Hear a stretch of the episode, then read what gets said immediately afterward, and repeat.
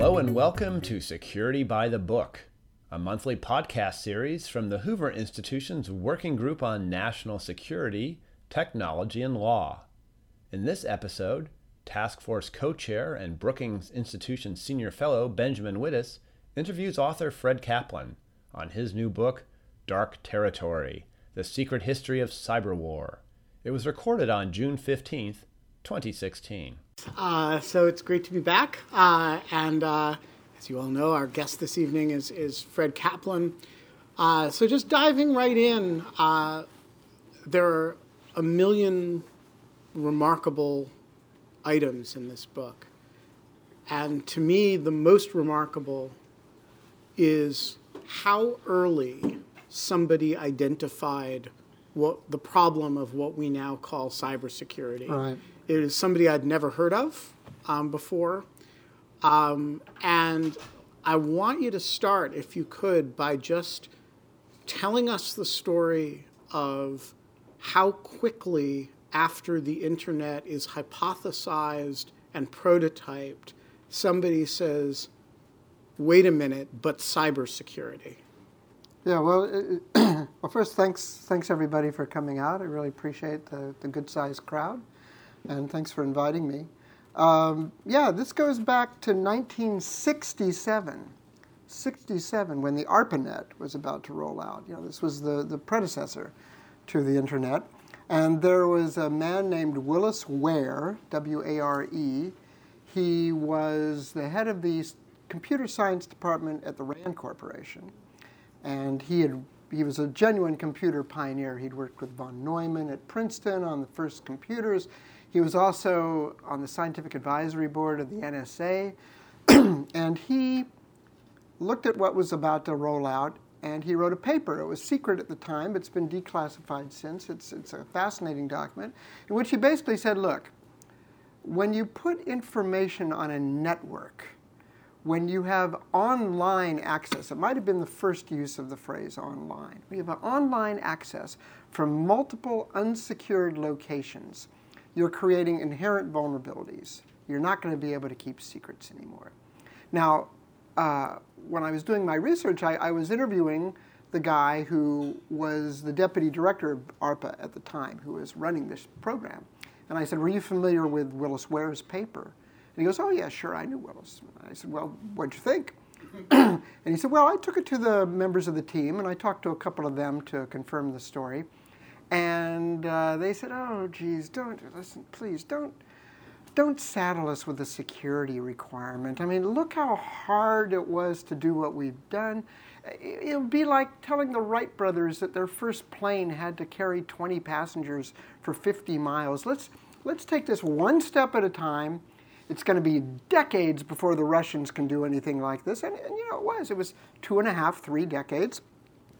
By which time, however, whole systems and networks had grown up with no provision for security whatsoever. So I see this as sort of the, the, the bitten apple in the digital Garden of Eden. I mean, it was inherent. And, and in fact, years later, it was in fact when, when the two guys who wrote War Games were writing their script and wondering how, how plausible their scenario was that some kid could just dial in to the, the main computer at NORAD. Uh, they went to see Willis Ware. They, they lived in Santa Monica. They called Rand and said, Who should we talk to? Oh, you want to see Willis Ware. And Willis Ware says, Well, yeah, you know, it's funny. I designed the software for that computer. And, and you're right, it is a closed system. But there's always some officer who wants to do some work from home on the weekend. so they leave a port open. And yeah, I guess if somebody dialed into that, they would get it. And then he leaned forward, and so this was in 1983 that he's telling, maybe 82. He says, You know, what people don't realize is the only computer that's completely secure is a computer that no one can use. and so, you know, it took a while for the rest of us to realize this. But, but yeah, th- this was known by a few people from the very, even before what most of us consider to be the beginning. It's the er beginning. It was, you know, from the get go. So let's talk. You, you, you preempted me. I, I want to talk about war games. Ah, yeah, okay. Um, so one of the interesting things in a lot of these conversations is how far ahead science fiction is from reality, and that reality endeavors. Or how accurate science yes, exactly. is, How how accurately it anticipates. As it always has been, right? certain aspects of reality. And there are two movies Hmm. of my childhood that you talk about, both written by the same screenwriters Yeah. um, that have profound effects on U.S. policy in cybersecurity, in proto cybersecurity awareness. One of which actually leads to a presidential directive. Right. And so, let me ask this question, reverse engineer this question. How much of U.S. cybersecurity awareness is a function of two Hollywood screenwriters? Yeah, well, in fact, a lot more than they knew until I told them. Actually, the the um, yeah, I, I, th- both of these stories knocked me out as well when I when I realized them. But in the first weekend of June of 1983, Ronald Reagan was up at Camp David on one of his five-day weekends, and watching a movie every night. and he watched War Games one night because one of the screenwriters was the son of a movie star and a Hollywood producer that he knew from the old days. And so they got this movie into his hands the first weekend that it was out. Very different from most of the movies that he saw. You, you can see there, there in the Reagan Library, there's a whole list of all the movies that he saw when he was president. But the following Wednesday, he's back in the White House, and there's a big national security meeting. It wasn't about this, it was about the MX missile, for those of you who are old enough to remember the MX missile. And, but at one point, he puts down his index cards and he says, Has anyone seen this movie, War Games? Okay, nobody had seen it, it just came out. So he, he starts going into this very detailed plot description, and people are kind of looking around, like, Where, where's this going? And what's, what's he up to now? And then he turns to General John Vessey, who is the chairman of the Joint Chiefs, and he says, General, could, could something like this really happen? You know, could somebody just break into our most secure computers? And he says, well, I'll look into that, Mr. President. And he comes back a week later and says, Mr. President, the problem is much worse than you think, which leads a year later to the first National Security Decision Directive on computer security. It's called NSDD 145. You can look it up, it's been declassified. And you will see if you look it up that it reads exactly the same as memoranda of this sort that have been written today and in the intervening 30 years. You know, we are facing a serious threat from the vulnerability of our information systems, uh, from foreign agents, criminals, or terrorists, and we must do, you know. Now, the other movie, excuse me, was uh, Sneakers. Have you seen Sneakers? Sneakers is a little bit less well known, but uh, now that came out in 92, 92, yeah, 93 maybe. Anyway, uh, Admiral Mike McConnell had just become director of the NSA, and while he had a background in intelligence, the Cold War is over, it just ended, and he's taking over this enormous agency whose A team, as it was called, was going after the Soviets, who no longer exist. So he's wondering, what, what, what is this? What is this agent? What is this about? What am I doing here? What, people tried to tell him, but didn't get it. So then he went to see Sneakers. And if you might recall, there is a speech at the end by the Ben Kingsley character, you know, this evil genius, where he says, you know, Marty, you know, we're living in a world war, Marty. There's a world war going on, but it's not about bullets and bombs. It's about information. Who has the most information? Okay, McConnell sits up in his chair and says, That's my mission statement. And he tells all of his senior team, in fact, he tells everybody to go see this movie. He gets the last reel and shows it to a senior executive. He brings back one of the best people on the field to become his new director of information warfare. Suddenly, every service has an outfit called the Center for blah, blah, blah Information Warfare. Now, a lot of this was things that they'd already been doing, including the NSA, but it became kind of formalized. The main mission of the NSA from that point on, although it had been anyway, but now it was really kind of explicit, was using our SIGINT capability to get inside the other guys' networks and to mess with their heads, to mess with their command control systems. And then at that point, and everybody's kind of, he's sort of thrilled by all the stuff that these SIGINT guys can do. And then uh, he kind of realizes what everybody else, dating back to Willis Ware, realized, which is, oh, wait a minute. You know, this isn't exactly the Manhattan Project. You know, if we can do this to other guys, other guys are going to be able to do it to us. And that's when McConnell, among many other people, became very hypersensitive, even to questions of cybersecurity. So here's here's a, where where I, what I was left wondering about with this aspect mm-hmm. of the book. Is this an example of Hollywood anticipating the direction that things are going, or is this an example of Hollywood causing huh. the direction of things? Right. So they gave McConnell the idea. Yeah. Right. They in, in Reagan's case, you can say this is actually a president being imaginative and watching a movie and doing what elected leadership is supposed to do, which is not staying down in the weeds with a, yeah. you know, with the technical folks, but saying, "Gosh, you know, could this really happen?" And yeah. then the weeds having and, and, to say, "Yeah." And by the way, you know, the first half of that story is in Lou Cannon's book, where he says, you know, he goes to the movie and then talks about it at an NSC meeting. Ha ha ha! You know, another right. example. Another example of, of this Reagan crazy being, guy being Reagan. confusing movies with not the latter part, which is that asking the question of the Joint Chiefs chairman and coming back and saying, "Yeah, it's a real problem." So, uh, well, it's interesting. You know, I told this story to the two screenwriters, uh, and they were the ones who told me about the Willis Ware link, which I did not know about. Getting back, they'd gone to Ware, who, but uh, they knew that Reagan saw the movie. They didn't know that anybody. They didn't know the policy came out of it, and they knew nothing about what is had gone on with, with sneakers. And, and I and I read I read a uh, an interview with one of the screenwriters later, I think uh, an AP or something, and he said that for years he he'd been you know, kind of wondering in a nightmarish fugue whether war games had caused this new generation of hackers. Because every hacker you know has, seen this movie. They, they kind of model themselves, whether on good, good guy grounds or bad guy grounds, after the Matthew Broderick character. Uh, whether he had caused in some way for this development. And he was very happy to learn from this book that. Uh, that it also set in motion policies to, to, to do something about it. But I mean, in, uh, in some ways, the more striking example of causation is the sneakers example, where you describe McConnell sitting there thinking, what's the mission going to be? Mm-hmm.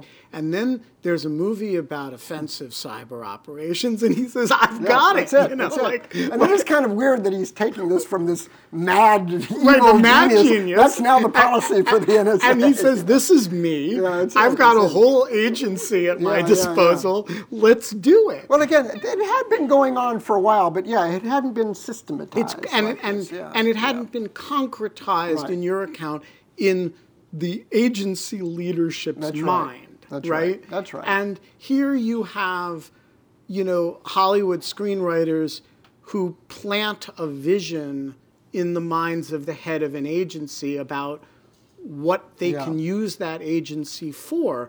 And I was left wondering, you know, in the way that some people have wondered about, you know, uh, you know, and that you allude to at another spot in the book about William Gibson and, and right, sort of cyberspace, right, cyber. where how much of this is anticipatory and how much of it is causal? Boy, I mean that's your class. You're asking the chicken egg question, basically, right? Uh, I mean, in both cases, there was something there to begin with. I mean, this was going on. I mean, the reason why the chairman of the Joint Chiefs of Staff could come back a week later and say the problem is much worse than you think is that the Pentagon's liaison with the NSA, who was an assistant secretary of defense for what then was called Command, Control, Communications, and Intelligence, knew about all this stuff already, but it was at a very subterranean level. I mean, they knew that we were breaking into, you know, at the time, uh, you know, uh, Russian, Chinese, and North Vietnamese communications, and they were, to the extent that they could, breaking into our stuff. This was going on. And so it, it didn't take Ronald Reagan's question for some people to, to oh my God, it's true. No, they, they were they were already this was going on, but again at a very way, way, way underground and way, way above top secret level. And this brought it in to the policy world for the first time. So there have been previous books about the sort of about cyber war, mm-hmm. where it comes from. Um, you know, Richard Clarke had a book. Yep. Uh, Shane Harris has mm-hmm. a uh, you know an excellent book. Um, this is what to me makes this book highly distinctive. Is its uh, and I don't say I, I say this positively, not negatively. Okay. Is that it's almost a bureaucratic history. That is, it's a it's a history of the way the U.S. federal government, at a bunch of different levels, uh, responded to both the opportunities on an offensive level and didn't respond and yeah. didn't respond right. and and engaged or didn't engage mm-hmm. on a defensive level. Um, and I'm I'm interested in why you chose it's not an operational history yeah. yeah. first there was this operation and then there was and look at all the cool things that hackers have been able to do uh, defensively and offensively it's really people in government faced this problem yeah. and they did x or they ignored it and and so i'm i'm interested in why you chose to focus on this sort of bureaucratic development of agency response? Yeah, that's a good question. Uh, fair question. Uh, I would also expand not just bureaucratic, but also the history of the idea. Sure. Uh, I mean, it, you know, I've written. This was my fifth book. Uh, a couple of my other books, which are relevant to this particular question. My first book, which was written in '83, called *The Wizards of Armageddon*, was about the group of think tank intellectuals who invented nuclear strategy and how that became adapted into policy.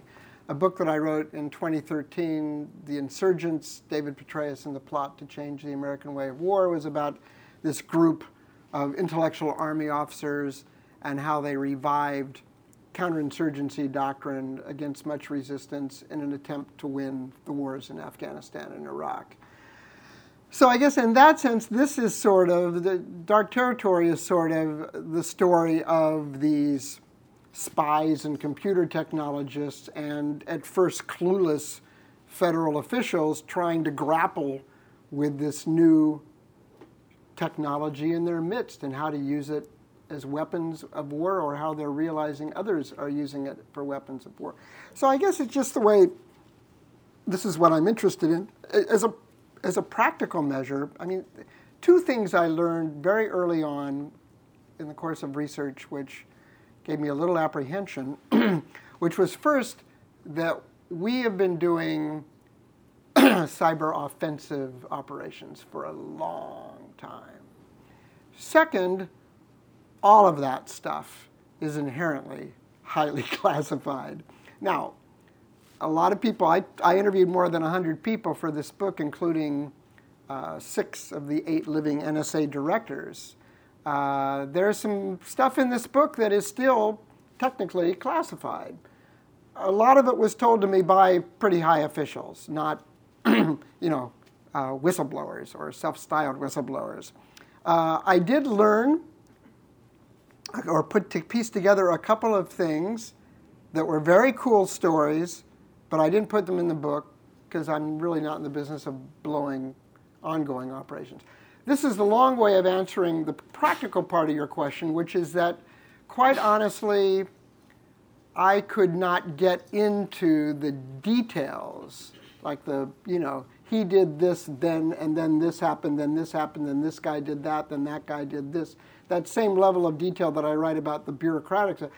I, I just couldn't get into it uh, on the operational side. There's a lot of stuff in this book about operations, but it's not, you know, minute by minute n- names, places. Uh, so part of it was just okay. This, I, I may not even get to the bottom of this, and if I do, it's going to take a very, very long time, and you know, then it's going to maybe cause trouble. so, so part of it, I guess, is my own uh, just just what I'm interested in, the kinds of books that I'm interested in writing, and part of it was, um, you know, it sounds like a bit of a cop out, but just that uh, there there were some practical Im- impediments to doing a, a full blown operational history of this sort of thing. So one of the one of the intellectual processes that you describe people going through in this uh, at v- various stages of the history is they see an opportunity mm-hmm. on the offensive side. Their introduction to the subject is is a set of opportunities of what we can do to somebody else Yeah. Uh, and being kind of blown away by the magnitude of the effect that you can have. And then at some point, turning around and realizing that we are ourselves much more vulnerable than the target that we've been so impressed with ourselves for hitting. Um, and a a sort of come to Jesus moment of wait a minute, if we're only focused on the offensive side, uh, we're setting ourselves up for a major disaster.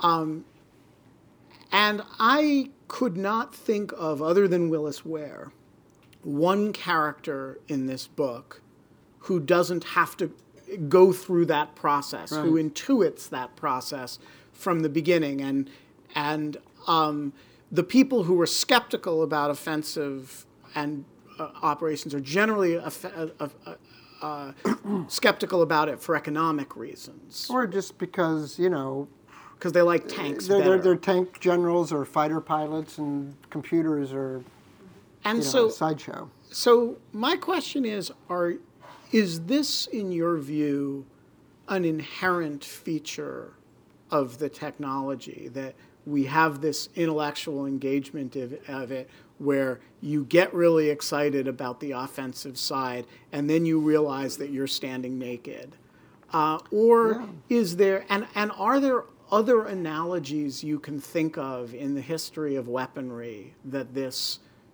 that this maps onto, or is this a sort of unique feature of this this space? Well, I, I think it is inherent, at least as it's developed. It didn't have to be, but as it's developed. I mean, for example, within the NSA, th- there have always been two broad divisions. There's the signals intelligence branch, and then there's what's now called information assurance. It used to be called information security. SIGINT was in the main headquarters. IAD was off in a in a dingy-looking gray brick building, 20 minutes away. Uh, it wasn't even in headquarters. It wasn't part of the operation. It was the, the, the sexy stuff. If you were in the NSA, what was the most exciting stuff? You were breaking code. You were hacking into, you were listening in on conversations. You were putting together this and that. Uh, the idea of defending yourself, especially for, for many of these years, we were really weren't all that vulnerable. I mean, the, the Russians and the Chinese, they were doing interesting things, but not nearly to the extent of what we had. And so that was, it was two separate cultures, and it was very clear to everybody involved which was the dominant culture in terms of budgets, in terms of access, in terms of, you know, the badges you wore. I mean, just everything from top to bottom you know, it started to change a bit, but but it's still. I mean, the the the, the center of the NSA even now. I mean, it's this outfit called TAO, the Tailored Access Operations Unit, which is essentially the elite hackers within the NSA, and it's tailored access because it's basically somebody, the president or the somebody, come. I need to get into this guy's email, or we need to find out what, you know, Al Qaeda or whatever is doing, and they figure out how to get there. And you, you've read the, the report since, a lot of which came out of the Snowden documents of, you know, intercepting computers as they were shipped someplace and planting a little device in them and coming up with technologies that can intercept, even if something is unplugged from the internet, you know, you're feeding off the radio emissions or the VGA emissions, or you pay somebody to go in and put a little a little uh, thumb drive infected with malware. I mean, this this is cool stuff, right? Uh, defending against similar things while in many ways much more important, uh, is, is, is, is less exciting. But one I, of- I think it's. But one know, of the things that you describe, which is certainly consistent with my own dabblings in this area, is that a lot of people are no longer making the distinction between those two things. No, that's no, That this, you- that, okay. Then, and that is that has grown up to be an inherent thing, and it, and it it came about in a way that is very logical, very reasonable, but very dangerous, as most of the things that I write about tend, tend to be. Uh, when they started systematizing these things, as the military is wont to do, they came up with, with three concepts. There was they, they've changed the names of these things now, but it was, you know, CND, Computer Network Defense, CNA, Computer Network Attack, but then there was something in the middle, CNE, Computer Network Exploitation. Now, what does that mean? That, that is, literally, it means you exploit vulnerabilities in somebody else's computer network. You, you, know, you get in, and once you're into a network, it's, it's, it's, you can't, it's not just that you're looking inside. You can mess with it. You can change things. You can delete things. You can alter things. Can so CNE, on the one hand, maybe it's, it's, it, it, maybe it's just a form of what used to be called active defense. In other words, okay, I need to know what these guys are up to. The best way to do this is getting inside and seeing what they're doing. If they're preparing an attack, I'll find it. So it's, it's like having a, a spy, you know, in somebody's military command. You know, This is a, a digital spy in their networks. However, CNE can also be the first step, preparing the battlefield, as they used to call it, for an attack. There is no difference between CNE and CNA except for one extra push of the button. You're in there. It's like, in this sense, it's, it's as if the spy on the ground is also a saboteur. He's got a little nuclear weapon in his backpack or something. or he's going to get in the system, he's going to get in there and then await orders as to whether yeah. he's just there to report back on what's going order. on. So, in that sense, there are very good reasons for getting into other countries' networks. Classic CNE, espionage, very legitimate. However, with just one push of a button or one extra step, one additional order, this can become an attack. And so, therefore, and here's where things become dangerous we're into everybody else's stuff. They're into all of our stuff. And not just military, but you know, 25 years ago, everything else in what's involved in what we now call critical infrastructure, you know, banking and finance, transportation, energy, power grid, all this stuff. They said, oh, wow, let's hook up to the internet because it's efficient, you can move things around more, it saves labor, it's cheap. Nobody had any idea what they were doing in terms of the vulnerability. So we get into their stuff, they get into our stuff, and maybe it's just for espionage, maybe it's legitimately just for espionage. But once you're in there, there's the inherent potential to blow it up. And so remember in the, in, uh, in the old realm of nuclear strategy, there was something called crisis instability, where, you know, the, the, the MIRVed ICBMs that were at once the most lethal are also the most vulnerable. And so there is inherently this, this it's the same thing. We are in each other's network we each side has the ability to go one more instruction and it becomes a weapon of attack. If there is a crisis brewing, a confrontation, say in the South China Sea or, or pick your favorite scenario, each side has an incentive to go first. Because if you can knock out the other guy's computer networks, you are going to have an advantage if the war begins. So there is an incentive to go first in the cyber realm before the other side goes first, and this could lead to escalation. Now, let me just add one more point if you don't mind. This kind of stuff nobody has, people are only just now beginning to think of. You know, after the atomic bomb went off in 1945, within months, even in some cases within weeks, there were people with a strategic outlook, you know, guys, people like at the Rand Corporation or places like that, who were starting to think, well, what, what is the impact of this new weapon in our midst? Does it change the nature of warfare? Can it be used like any other weapon? If it can't, then we've, our main goal must be to deter wars, not win them. And how do you do that? And you know, there were some secret things about nuclear weapons, but the basic stuff was known. There were pictures of what it could do. Uh, there were reports saying it was, you know, built from uranium or plutonium. You knew there are access out there's documents out there who has uranium. With cyber, until very recently, none of this was out there. It was all highly secret, ensconced in the most secretive agencies of, of U.S. government. People of a strategic bent did not have access to even the most basic stuff that they could have an intelligent strategic dialogue. There is right now in the Pentagon, there is a panel of the Defense Science Board trying to finish up a report on cyber deterrence. The concept has not been defined until now. From the beginning, like, what are you trying to de- deter? That's the question number one. You know, is an attack on a bank, is that, is that an issue of national security? How about five banks? How about a movie studio? How about, what is it that we're trying to deter, and how do you do that? if we're more vulnerable to cyber attacks than everybody else, what does retaliation in kind mean? And then, you know, we have a whole, we have a cyber command which has war plans, which has targets, which is integrated with every other combatant command, and the basic questions are only now beginning to be asked. I was interviewing, uh, it was like the third time I interviewed this guy, very high up in the intelligence, and uh, I sit down and he goes, listen, what, what have you, uh, what do you know, what have you been thinking about uh, cyber deterrence?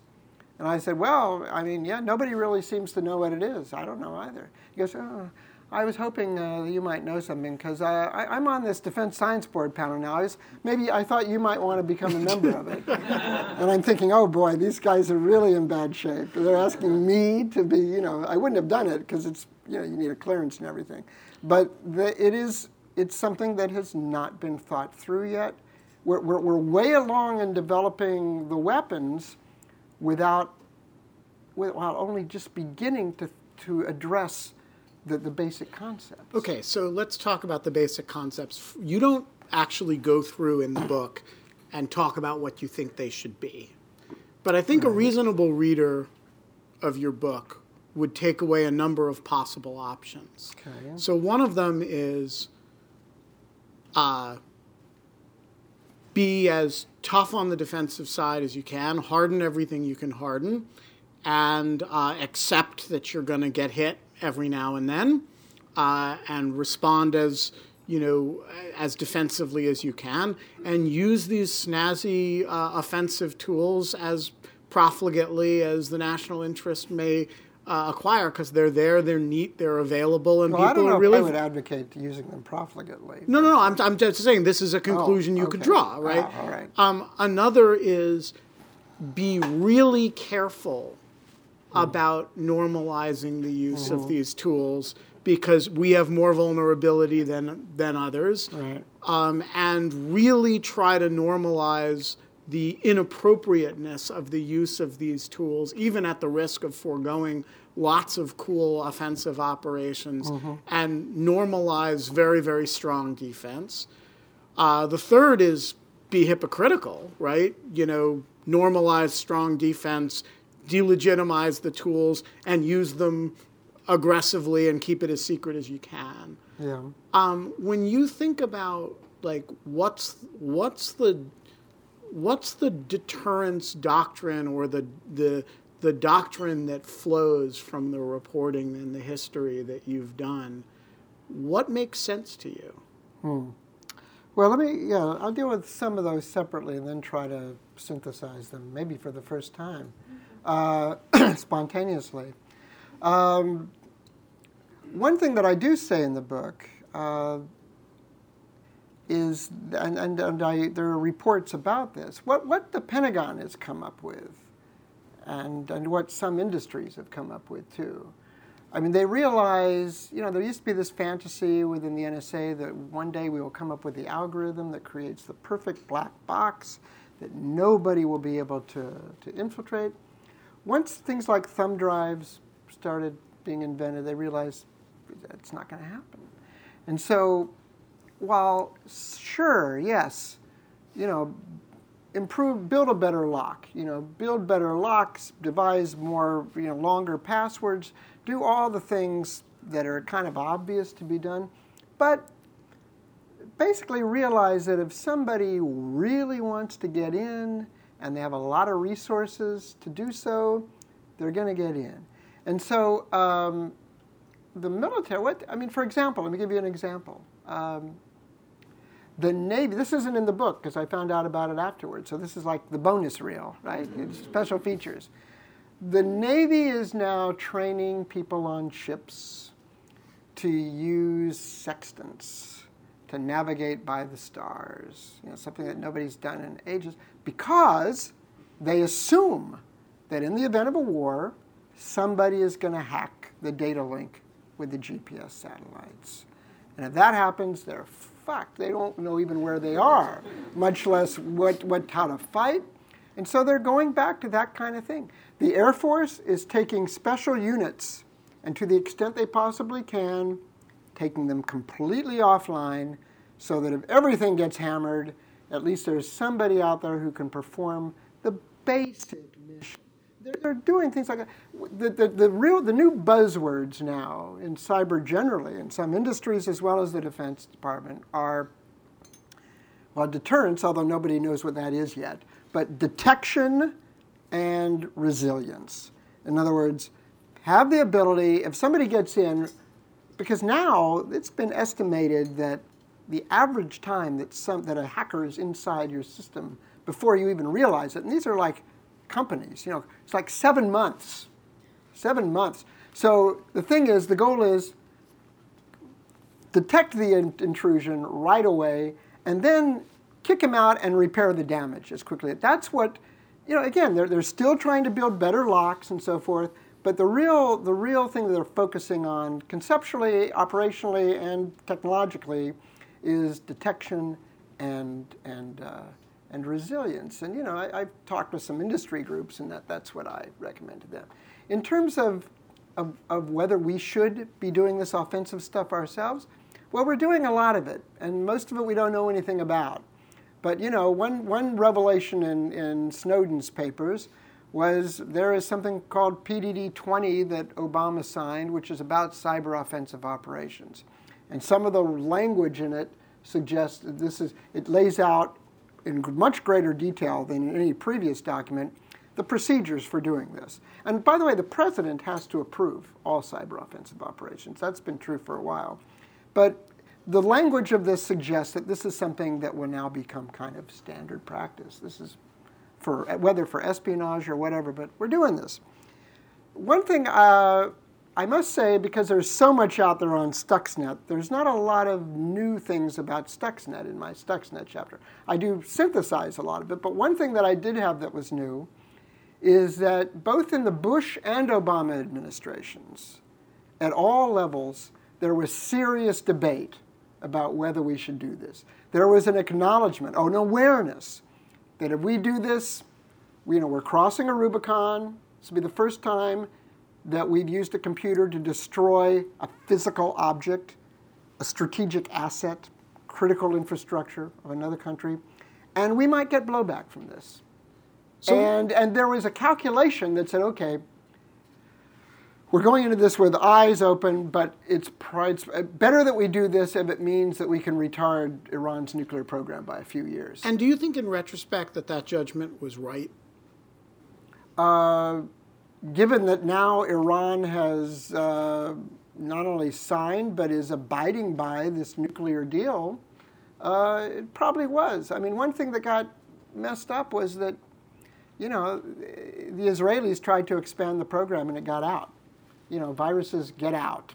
And, and the, the virus had been designed in a way that if it goes to other Siemens, you know, it was, it was, it was hacking into this Siemens built controller, and which was all over the world. It was specifically designed to do damage only to the ones at the Natanz factory. If it hit other ones, it would leave a trace, but it wouldn't do damage. And what began to happen was that security companies like Symantec and Kaspersky got started getting reports. Hey, there's a really funny worm in our system. And they looked at it and said, God, what is this? We've never seen anything like this. And of course, it's their obligation. That's what they do to investigate it, what's going on here, to notify their, their customers that, hey, watch out, there's this thing. And then after a while, they realized, oh, Jesus, they realized what they'd stumbled into. And then once the Iranians knew about it, uh, you know, they, they, they, they unplugged it. But, you know, I, I, have been told there's a, there's a new movie which is actually quite interesting that, uh, that uh, Gibney, Alex Gibney made. It's about to come out called Zero Days. And it quotes a TAO person uh, as saying that Obama had approved uh, a cyber offensive program that in case the, er, the nuclear talks went nowhere, and in case Israel launched an attack, that we had this virus ready to go that would turn off Iranian air defenses, that would turn off their, it would turn off, it was much more massive than Stuxnet was. I mean, it was going to re- turn off everything. And so, you know, and why not? Why not prepare for that kind of thing? We're about to go to war, let's say with China or whatever. Why not have a war plan ready to go? Because I'm sure they do, where we turn off all of their stuff as much as we possibly can. We know they do exercises of this kind of thing. And they've basically emulated the information warfare policies that, that we've been uh, putting in for 20 years. So yeah, again, like, like, like any other thing, going back to, you know, doctrines about limited nuclear war and, and other things, yeah, why, you know, um, yeah, you, you, prepare for this kind of attack. The difference in this case is that uh, the way that you prepare to do this is that you get inside the network. You really are poised to do it like right now, and they're poised to do it against us right now, and this creates, uh, you know, incentives for preemption. That, that's, that's, that's the dilemma, and, and again, there, there's, if you're going to do it, that's the inevitable, that's the inherent uh, implication of it, I think. So there are a lot of interesting characters in this in this book. Uh, there are two that loom over the entire mm-hmm. middle section and sort of last half of it. Uh, one is General Hayden, and the mm-hmm. other is mm-hmm. General Alexander. Oh, I thought you were also going to say Dick Clark, but yeah, okay. Uh, so, uh, like, Dick Clark is a fascinating character, and his role is, um, uh, you know, his role in the development of the architecture was a little bit better known to me, partly because he's spent so much time talking about it himself. um, but um, the um, the interesting thing is that most of what he talks about himself turn, turns out to be true, actually. Well, no, so, so there, there's there's no doubt that. But yeah, the Hayden Alexander is, but, is a central. Uh, but these are rivalry. two successive yeah. directors of yeah. NSA who take NSA from a period of a kind of dormancy and budgetary mm-hmm. uh, uh, morass and stagnancy to a period of incredible dominance mm-hmm. over uh, uh, an amazing sort of sort of powerhouse of policy and right. and both offense and defense. Well, they, they also brought it into the digital era. Uh, up until then, you know, the NSA was still focusing on radio signals and telephone lines. And so, what yeah. we know General Hayden's tenure for, and he is, we've he's sat here talking about his book. Right. Um, but what, mostly, what people know General Hayden's uh, tenure for is the TSP. And mostly what people know General Alexander's tenure for is the Snowden revelations. And mm-hmm. so both of these both of these guys are chiefly known in the public mind for surveillance scandals of one sort or another that yeah. erupt in their tenure. And you describe them as just dramatically consequential figures. And I right. so so I'm I'm interested in how we should understand the role of these two people. Well, as I say, Hayden was the first. Actually, there was another guy who is barely even mentioned in any book about the NSA who preceded Hayden, named uh, Ken Minihan, who was, had been the commander of something called the Air Force Information Warfare Center, who really brought the fact of, of uh, vulnerability to the attention of the top brass, in part by staging, when he was director of the NSA, a simulation in which 25 members of the NSA hacker squad, uh, using commercially available equipment, hacked into the entire Defense Department network in a couple of days.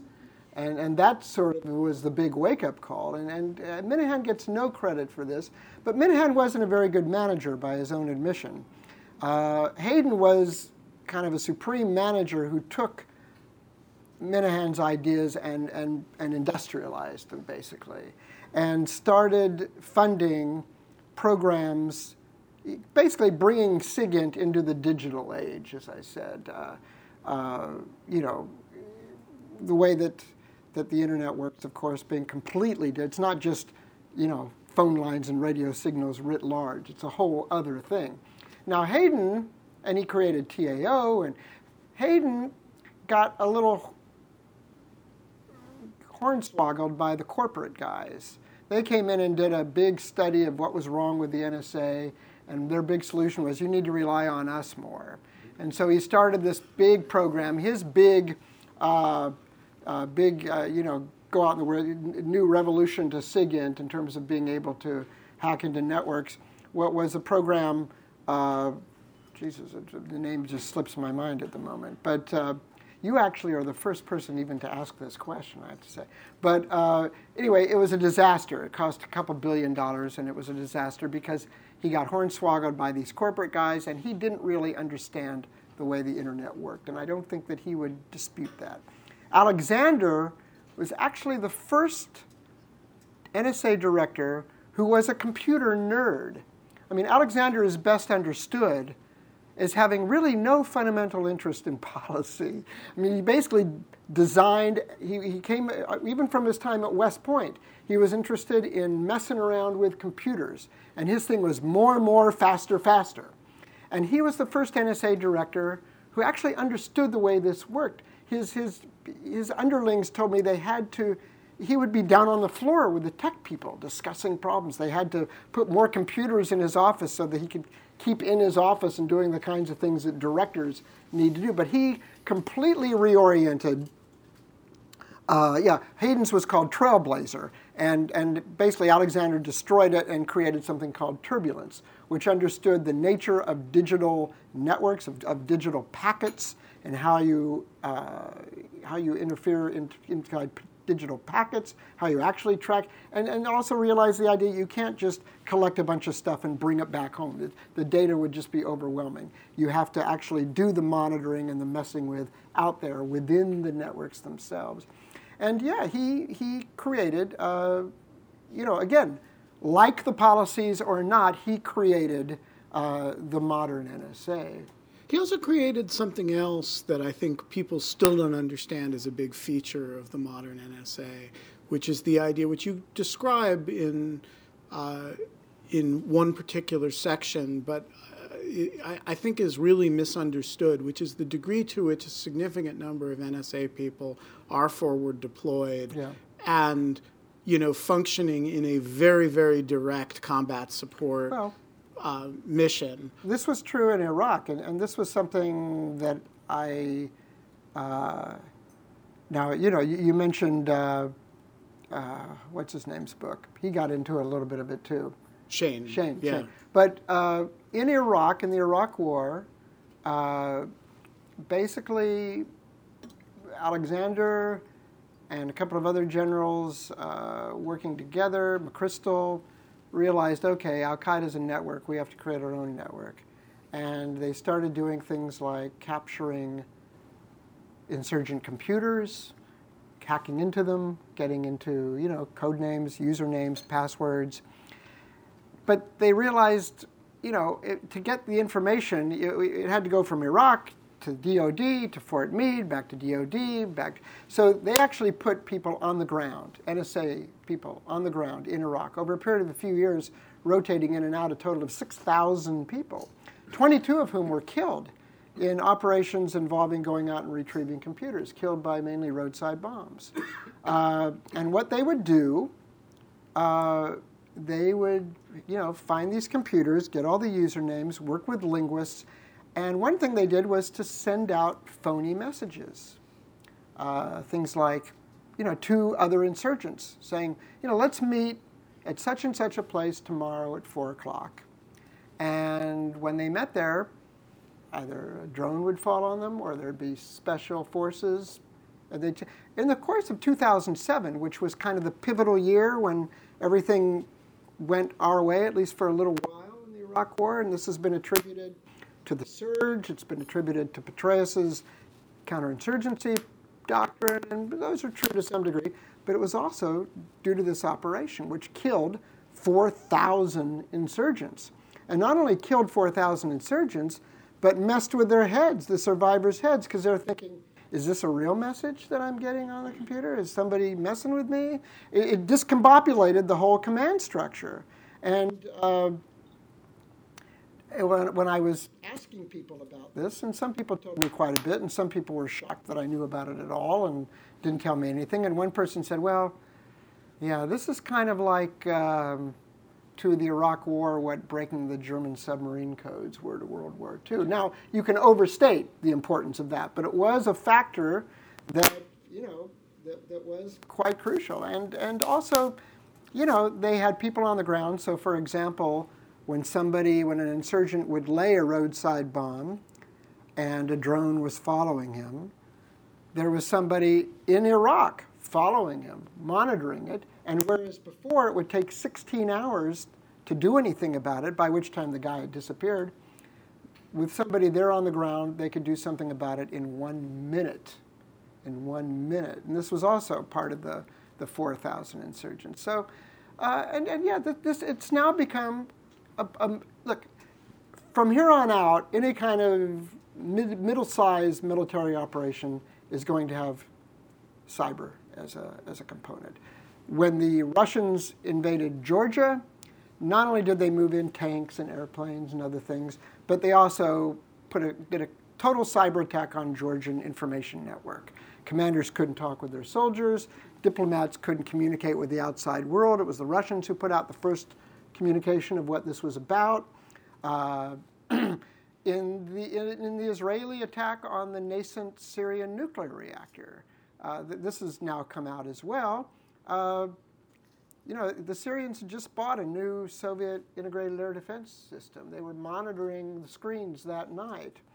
The reason why four F 15s were able to come in and blow up the reactor was because there was, a, there was another Israeli US operation which basically hacked into the link between the radar and the radar screen so that uh, the guy looking at the screen sees nothing. Now, it's kind of a hairy thing for an, aircraft, an aircraft pilot because the radar is spotting the plane. So the pilot's in the plane and he's hearing beep, beep, beep, beep, beep, beep, beep, beep, beep and he's being assured, don't worry, don't worry, they don't see. And they also had the radar operator's room bugged so that if anybody was saying, oh, look, hey, there's, if, if it didn't work, if the hack didn't work for some reason, and they're calling up somebody, oh, we see an airplane coming in, they would, but no, they heard nothing. And so, you know, this is now going to become I mean, to talk about cyber war, it's a little misleading in the same way that, you know, the, when, when air power first happened, there were Air Force guys who said, oh, air power is going to do everything. We won't need ground forces anymore. I don't think there's going to be such a thing as a cyber, you know, it's just cyber. But cyber will become, it has already become, part of an integrated offense defense program of, um, of, of, of any military operation, I think. Now, so one of the questions, you know, and one of the elegant things about the book is that you portray with approximately equal vividness uh, the benefits of that from a U.S. perspective in situations like Iraq. You have a wonderful chapter about uh, the Serbia operation, oh, yeah. and speci- that's all new. That's and specifically uh, the idea that this operation that we think of as the first time air power actually alone did make a difference mm-hmm. was actually air power as very significantly subs, uh, you know, uh, enhanced yeah. by uh, by cyber operations. Right. Um, but you also describe in with equal vividness the threat to U.S. critical infrastructure, the degree to which um, our our own uh, government systems are not to this day uh, secure in a fashion that would make us invulnerable to this sort of thing. Yeah. And so my question is, at the end of the day, is cyber warfare net plus or net minus to U.S. security? Yeah, I you know it's a good question. Uh, it's like this, you know, as I said earlier, 25 years ago, every critical industry, critical infrastructure industry, decided to hook up everything to the internet. Uh, we have, in terms of offensive power, uh, let's make a metaphor. We have the best rocks. We have the most powerful rocks, the most lethal rocks, uh, the most, you know, they can take all kinds of weird courses. But we're also living in the glassiest houses. So that means that another power with much less capable rocks than we have can do at least as much damage to us as we can do to them. Uh, so, you know, this became a big government issue over the idea of the vulnerability of critical infrastructure, and yet very little has been done to that. You know, I, I mentioned Dick Clark. When he was in the White House dealing with these issues, he tried to put in a, a, an order that would require, that would set forth security requirements for critical infrastructure. It was always resisted by the companies, by lobbyists, and even by, you know, the Treasury Department, White House Economic Advisor, because this would, you know, this would retard research and development and, and reduce our international competitiveness. Uh, you know, banks banks have actually done pretty well with this. Now, why is that? Well, because what are they what are they in the business of? They want your money and they need your trust. If your bank was getting hacked every week, you're not going to keep your money there. And they have a lot of money, so they can hire really good people. Now they get hacked all the time, but you know this detection and resilience stuff, they're very good at that. They they fix the problem pretty well. Plus there's you know this thing called the FDIC, which, which protects the, the money. Electrical power grids, which we've known are vulnerable for a long time, they're not so interested in this because look, you figure, well, look, what do you want me to do? You want me to spend $10 million to fix this problem. And it looks to me also like uh, then they're going to find some way around it, and then we have to spend another $10 million. Plus, I've done this calculation that, you know, the cost to me of, of cleaning up the mess afterwards isn't that much more than taking the preventive measures in the first place, which might actually not prevent anything. So, what, do you want me to do about this? And uh, there were also requ- uh, there were also uh, suggestions, proposals to create kind of a parallel internet for uh, critical infrastructure that would be wired to a government agency that in the event of an attack it could get back into something that you know that was leaked and denounced as orwellian uh, that, that fell apart the reason defense department networks are not bad because over the years they've been centralizing them and right now the entire defense department there are eight intersections between defense networks and the overall internet. And the NSA can sit on top of those and they can see what's going. Then periodically they'll scour inside to see if they missed anything. But they do a pretty good job of keeping guys out. Not foolproof, but you know, not bad. Nobody has even been able to count the number of intersections between civilian government and the overall internet, critical infrastructure. It's in the thousands. You're not, which is, by the way, why in the latest, they've actually gotten open about this. They, they you know, NSA and, and Cyber Command in, in their doctrinal statements are now saying they're calling as, def, they, have, they don't call it CNE anymore, but basically the, uh, the, the answer to protecting the nation, because that's one of their missions now, is to get inside other is to preempt an attack by attacking first. That, that's, that's their explicit, avowed. These are in unclassified documents now. Uh, because there is no way that you can sit on 4,000 networks and, and know what's going on. Even within the, you know, Obama has imposed some executive orders which do some interesting things. But even there, the, the latest one, it says nothing in this order shall be interpreted as a requirement. He created something called a, an, an ISO for the entire government, which is a good idea, but this ISO has no budgetary power, no hiring and firing power. He can't walk into an agency and say, Your stuff is woefully out of date. Your passwords are three. You've got guys having passwords is called password. I'm shutting you down. I'm shutting you. I'm disconnecting you from the internet until you fix it. He has no power to do that. Uh, so, you know, that's the kind of thing that you have to do uh, if you're going to get serious about this. So last week, I interviewed for the Lawfare podcast Suzanne Spalding, the, mm-hmm. the lead DHS official.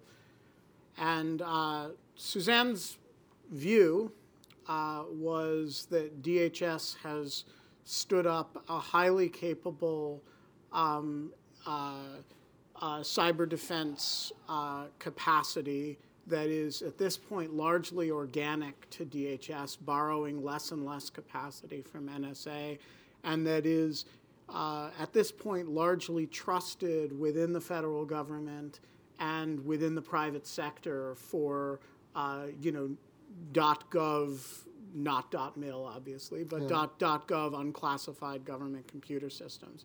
I'm interested in your thoughts on uh, that claim and and more broadly on the claim uh, that there is some government actor responsible for the non-military side and non-national security side of U.S. and critical infrastructure protection yeah. and government uh, systems protection that is capable of actually making a big difference in that space. Well, it, it, it's it's a lot better than it used to be. I mean, there is something, but I, but I talked with a lot of people about this, and you know, I talked with a lot of people who would be affected and theoretically helped by this, and none of them believe that DHS is anything but massively dysfunctional. Uh, even if they had the systems, and you know the, the, the, Einstein program, you know that's not bad. But then Einstein 2 was supposed there's a degree of automation in that, and that really hasn't worked out so well yet. And again, the, being covered by it is not mandatory, and the number of agencies that are covered by it are limited, and the protocols for what to do about it are still a little vague. But not only that, it's the, uh, it's the, the personnel. Uh, people don't stay there for very long. You know, you have to have people who really know what they're doing in this. Uh, they get, and th- this is a problem that NSA is having now too. They get swept up by private industry where they can be paid a lot more money. Uh, but, but the, the bureaucratic, uh, I mean, I have a story in the book that when he was Secretary of Defense, Gates worked out this plan with Janet Napolitano they are going to create, I mean, Napolitano would pick a new deputy director of the NSA. I mean, it would be appointed by Gates, but it would be Napolitano's. And this would be someone who would be both with DHS and NSA. And he would have the legal authority of DHS, but the resources of the NSA in, in case there was an attack on civilian stuff. And uh, they picked a, a terrific guy for it. Uh, this guy named is a rear admiral named Mike Brown, who's now at RSA, but he, he had come up through NSA and the Navy and it, cryptography. But because of that fact, he created suspicion everywhere. Uh, DHS hated it. It was the deputy director of DHS at the time was someone who thought that uh, the internet should not be militarized at all. You know, this is not a domain for warfare, which is a nice position, but you know, hey, should have told me that 10 years ago. Uh, the people in the interagencies, NSC, were pissed off that they hadn't been let in on this. Anyway, he was denied the powers that it would need to, for this to function. Uh, it would have been limited, but still, that, that would have amounted to something. But It's it's no. It's I mean, you know, talk to Suzanne. Have her back five years from now when she's off doing something else, and ask her how effective it really was. so I'm going to close with one one forward-looking question. You've described uh, the first sort of 40 years of cybersecurity. When you almost 50, really. so yeah. when you look forward, the pace of the book accelerates, well, right, very true. quickly. That's sort of.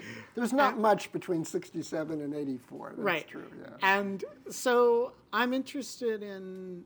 I assume that acceleration will continue. Mm-hmm. But when you look at the the the next I don't even want to say 40 years or 50 years, but 10 years, five years. Um, what do you see as the logical extension of the story mm. that you've told here that's as coming down the pike? Well, I mean, uh, it's not necessarily completely linear. I mean, one, some parts of this book read a little like Groundhog Day uh, you know, some administration realizes, oh my God, we're in trouble here, and they start to do things, and then somebody else comes into power, and it takes three years for them to say, oh my God, we're in trouble. And then they write a paper that's exactly the same as the paper that was written three years. And this happens repeatedly. I mean, like it's a little maddening. It's the same damn. Sometimes the same person has written it for two different administrations.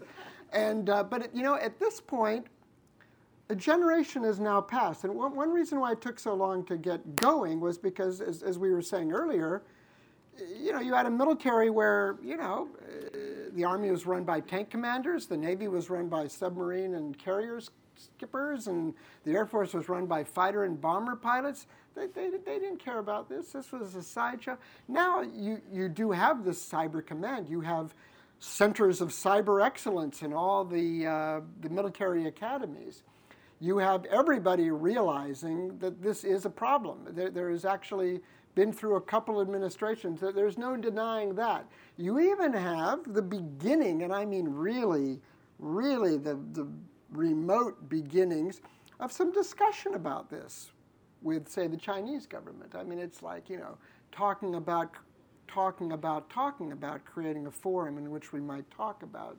So it's, it's like at that level, but still, things are happening. Uh, and interestingly, it used to be we were the only ones living in a glass house. You know, some of these countries are now crazy enough, they've developed their own SCADA systems for everything. Uh, it's almost, at least with the major powers, it's almost a de facto mutual assured destruction thing uh, being created. Uh, there's, there's, you know, how you draw places like Syria, Iran, North Korea, and possible in the future non state actors into this you know, concert of Vienna, Congress of Vienna to protect cybersecurity. I don't know. Uh, but, you know, I, I, have been around long enough to, to remember the days when, you know, nuclear arms control with the Russians, that was deemed impossible. You know, you can't verify it, can't do this with it. Theater, you know, INF, that was, oh, that's never going to happen. Chemical weapons treaties, oh, that's never going to happen. Uh, oh, you know, just recently, oh, the Iranians will never agree with a nuclear deal. And while the verdict is still a little bit out on that one, they've done everything that they. So, I mean, who knows which way this is going? Who knows if there is some massive cyber disaster, whether everybody will come to their senses?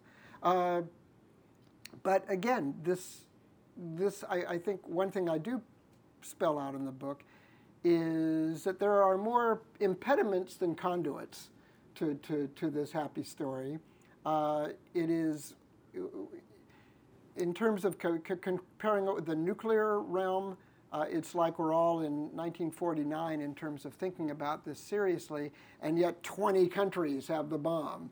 You know, uh, so the technology is run way ahead of, of the thinking and, and, the doctrine on this. And it's you know I, am not hopeful, but uh, much I, am not completely pessimistic. At least it is something. And even now you know, the US government is beginning to acknowledge cyber offensive. We're talking about it. I mean, one reason why people haven't been thinking about it is because they haven't been in a position to think about it because it's completely secret. It's becoming more and more in the open. So, um, will there be a sequel? Will there be an afterword in the paperback edition? I, I don't know. But I think I don't think that uh, I hope anyway that uh, you know if we come back to this 10 years from now uh, you, you could still read this book as the definitive history, and nothing has changed since it came out in March of 2016. Well, thank you very much for joining us. Thank you.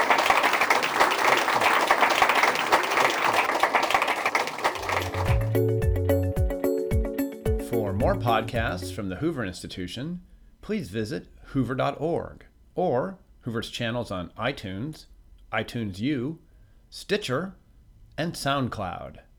I'm Chris Dower for the Hoover Institution. Thanks for listening.